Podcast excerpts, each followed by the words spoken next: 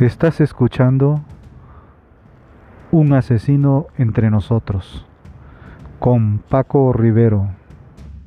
Un análisis criminológico y de la conducta homicida en el que se analiza a detalle a los asesinos seriales y las razones que los incitan a cometer sus crímenes, basándose en un enfoque criminológico y psicológico que permite identificar sus perfiles.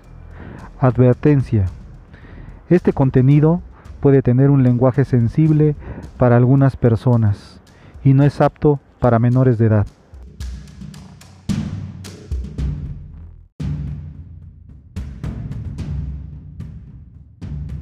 Hablemos de crimen y psicoanálisis.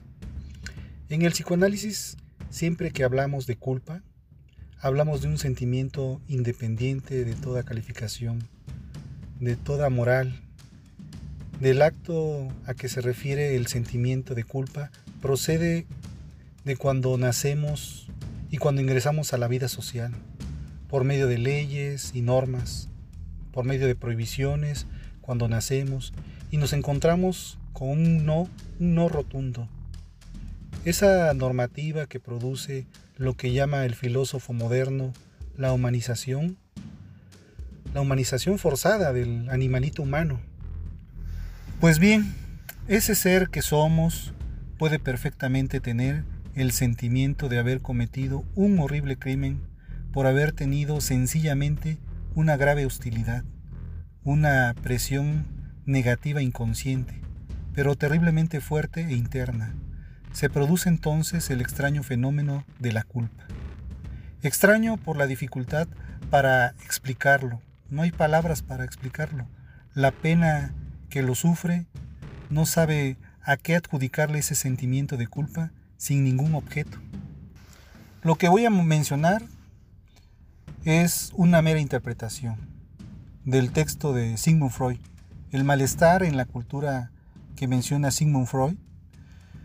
El padre del psicoanálisis en dicha obra propone cómo la norma de la prohibición un movimiento de la evolución cultural, dejando de ser un factor externo, se convierte en una voz introyectada, siendo esta el origen del sentimiento de la culpa.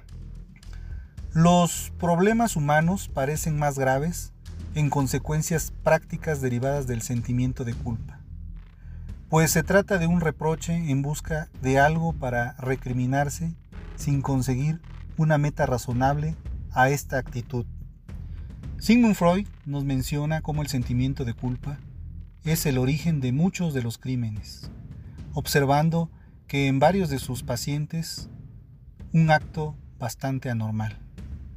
El sentimiento de culpa no era la consecuencia del delito, sino la causa. Un hombre que es perseguido por la culpa buscará un castigo, algo para poder adjudicárselo. Dicho sentimiento es intolerable y la persona encuentra alivio al lograr encontrar algo a que atribuir dicha culpa. Sigmund Freud, en su obra Las excepciones, explica las observaciones sobre algunos de sus pacientes que tienen un carácter particular, consintiendo en que si bien las normas y las leyes sociales son válidas para la mayoría de las personas, para muchas otras no lo serán, haciendo excepciones generales sobre estas, siendo personas que se autopermiten el caso omiso sobre las normas establecidas. Estas personas son o tienen un rasgo particular.